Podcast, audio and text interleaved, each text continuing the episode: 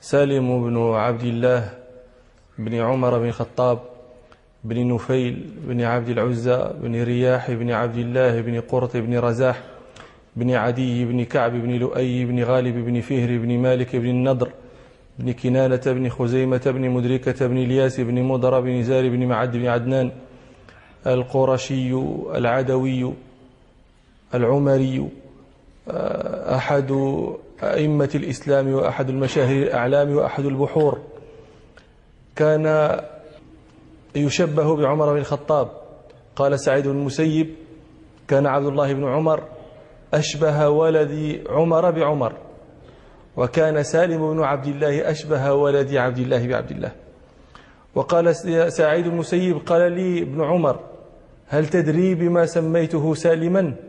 قال قلت لا. قال بسالم مولى أبي حذيفة وكانت الناس تحب أن تسمي أبنائها بأسماء الصالحين عسى أن يكونوا أمثالهم في الصلاح وكان عبد الله بن عمر يحب سالما محبة عظيمة. كان يقول له أحبك حبين حب الإسلام وحب القرابة ولفرط محبته له كانت الناس تلومه في هذه المحبة المبالغ فيها. فكان يقول يلومونني في سالم وألومهم وجلدة بين العين والأنف سالم. سالم هو هذه الجليدة هنا هذه هي. وقال آه، آه، مالك رحمه الله لم يكن في زمن سالم بن عبد الله أشبه بمن مضى من الصالحين في القصد والزهد والعيش من سالم بن عبد الله. ومن قصده ما ذكره أصحاب التواريخ أن الحجاج يوما دفع إليه رجلا ليقتله. فلما قام هذا هذا المتهم بين يدي سالم قال له سالم أمسلم أنت؟ قال نعم. قال أصليت الصبح؟ قال نعم. فطرح السيف من يده ورده إلى الحجاج وقال له إنه ذكر أنه مسلم. وأنه صلى الصبح وقد قال رسول الله صلى الله عليه وسلم من صلى الصبح فهو في ذمة الله. وفي رواية من هذه من رواية هذا الحديث فلا يطلبكم الله بشيء في ذمته. فقال الحجاج لعبد لسالم بن عبد الله إنا لسنا نقتله على الصلاة ولكن نقتله لأنه ممن أعان على قتل عثمان بن عفان.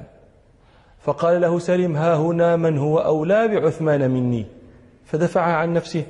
فبلغ ذلك عبد الله بن عمر آه، فقال مكيس مكيس يعني عاقل. وكان سالم بن عبد الله يرد على أمراء بني أمية. فورد يوما على الوليد بن عبد الملك فرأى الوليد منه صحة وعافية. فقال له ما أحسن جسمك؟ أي شيء تأكل؟ فقال سالم الكعك والزيت. فقال عبد الملك هذا الوليد بن عبد الملك متعجبا وتشتهيه؟ فقال إذا لم أشتهيه تركته حتى أشتهيه. ودخل مرة على سليمان بن عبد الملك وكان سليمان يحبه حبا عظيما فما زال يدنيه ويقربه ويدنيه حتى أجلسه معه على سريره. ومجلس الخليفة غاص بالناس. وسالم في ذلك الوقت يلبس ثيابا غليظة رثة. فقال رجل في آخر المجلس لعمر بن عبد العزيز وكان حاضرا وأنتم تعلمون أن سالما هذا من قرابة عمر من جهة أمه. فقال ذلك الرجل وكان ذلك الرجل يلبس لباسا سرية فاخرة. فقال الرجل لعمر بن عبد العزيز أما استطاع خالك أن يلبس ثيابا فاخرة يدخل فيها على أمير المؤمنين؟ فقال عمر بن عبد العزيز ما رأيت ثياب خالي تلك؟ وضعته في موضعك هذا. وما رأيت ثيابك هذه؟ رفعتك إلى موضع خالي ذاك. فسكت. قال الحافظ ابن عساكر لما ذكر هذه القصة قال لقد أحسن عمر في الجواب ولقد أجاد في الذب عن خاله. ثم ذكر بيتا في هذا المعنى قال ولقد أحسن من قال. قد يبلغ الشرف الفتى وإزاره خلق قديم وجيب قميصه مرقوع.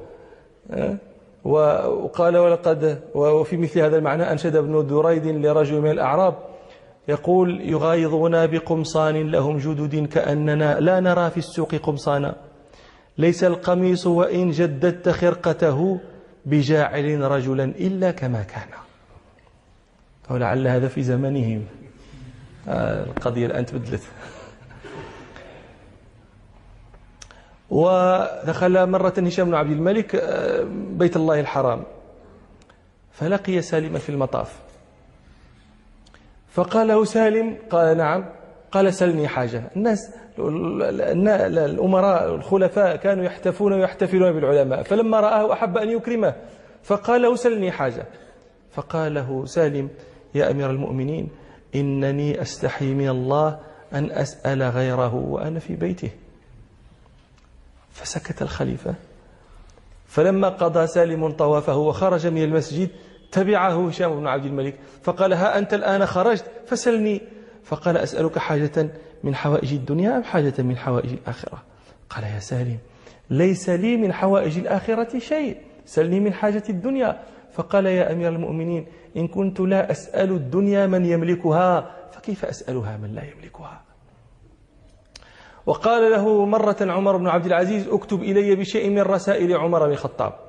فكتب إليه يقول يا عمر اذكري الملوك الذين تفقأت أعينهم التي كانت لا تنقضي لذتهم بها وتفقأت بطونهم التي كانوا لا يشبعون بها وصاروا في الأرض تحت آكامها لو كانوا جنب مساكن لنا لتأذينا بريحهم. وجاء مرة هشام بن عبد الملك المدينة فزاره سالم بن عبد الله فرأى منه سحنة جميلة حسنة فقال له ما طعامك؟ فقال الخبز والزيت. فقال فإذا لم تشتهي قال خمرته حتى أشتهيه. فمرض سالم؟ عينه. فمرض سالم؟ مرضه الذي مات فيه. فشهد هشام هذا الخليفة شهد جنازة سالم. أجفل أهل المدينة جميعا إلى جنازة سالم. ما تأخر أحد من أهل المدينة عن جنازته؟ فرأى هشام بن عبد الملك أهل المدينة فوجدهم عددا كثيرا فأمرهم بالخروج إلى الغزو إلى الجهاد. فكتب الخروج على أربعة آلاف رجل فلم يرجع منهم أحد. استشهدوا جميعا فتشاءم أهل المدينة بهشام بن عبد الملك. قالوا عان فقيهنا وعان أهل بلدنا. ومات سالم رحمه الله سنة خمس ومائة وقيل سنة ست ومائة.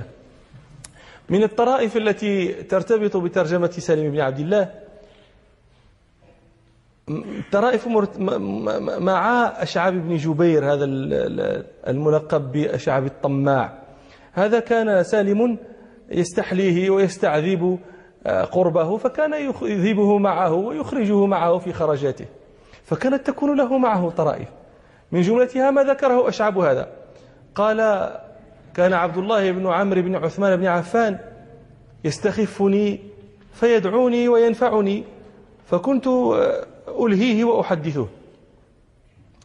فمرض هذا آه، عبد الله بن عمرو بن عثمان بن عفان مرض وكان أشعب غائبا. فأرسل إليه آه، عبد الله بن عمرو هذا بعث إليه فلم يجده في بيته. فلما رجع بعد أيام قالت له زوجته ويحك أين كنت؟ عبد الله بن عمرو مرض فأرسل إليك يدعوك. وهذا المريض قالت فهو يقلق بالنهار ويسهر بالليل محتاجك النهار والليل فبعث إليك فلم يجدك وهو ينفعك. فقال بالله قالت نعم. قال ففكرت قليلا ثم قلت لها هاتي لي قارورة دهن خلق دهن قديم. وجهزي ثياب الحمام. ففعلت فأخذ الدهن والثياب ثم خرج يريد الحمام. في طريقه الحمام مر ببيت سالم بن عبد الله فإذا سالم بن عبد الله على باب داره فلما رأى أشعب قال له يا أشعب هل لك في هريسة أهديت إلي؟ قال نعم.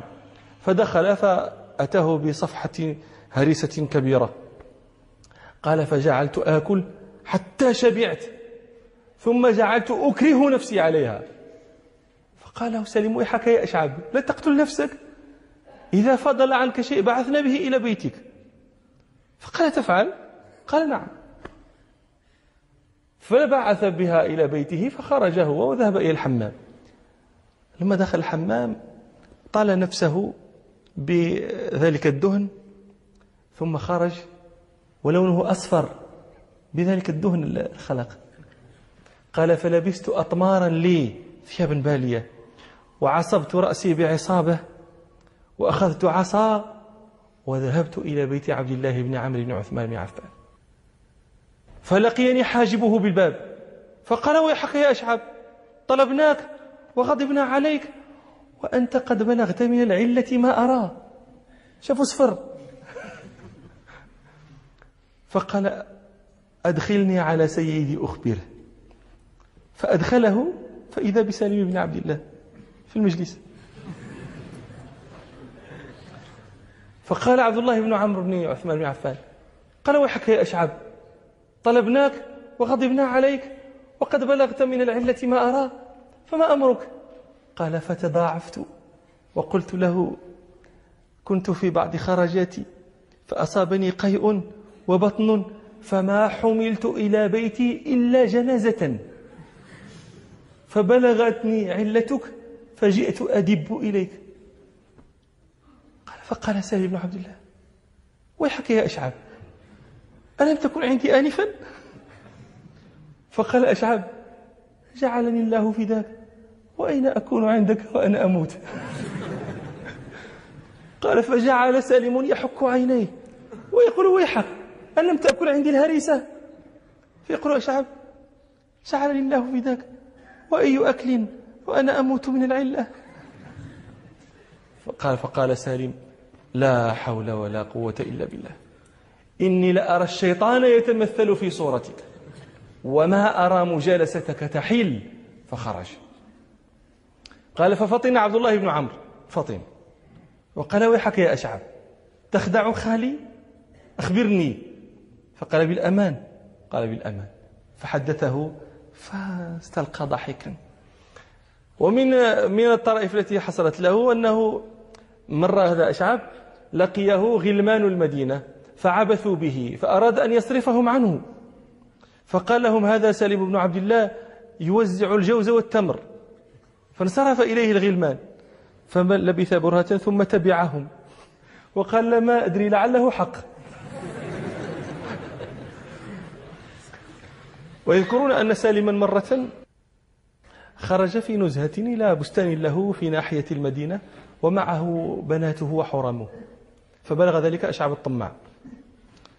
فتبعه فلما بلغ البستان وجد الباب موصدا فتسور الحائط. فلما رآه سالم بن عبد الله قال ويحك يا أشعب بناتي وحرمي فقال أشعب لقد علمت ما لنا في بناتك من حق وإنك لا تعلم ما نريد. فبعث إليه بأكل وحمل معه شأن إلى منزله. نعم.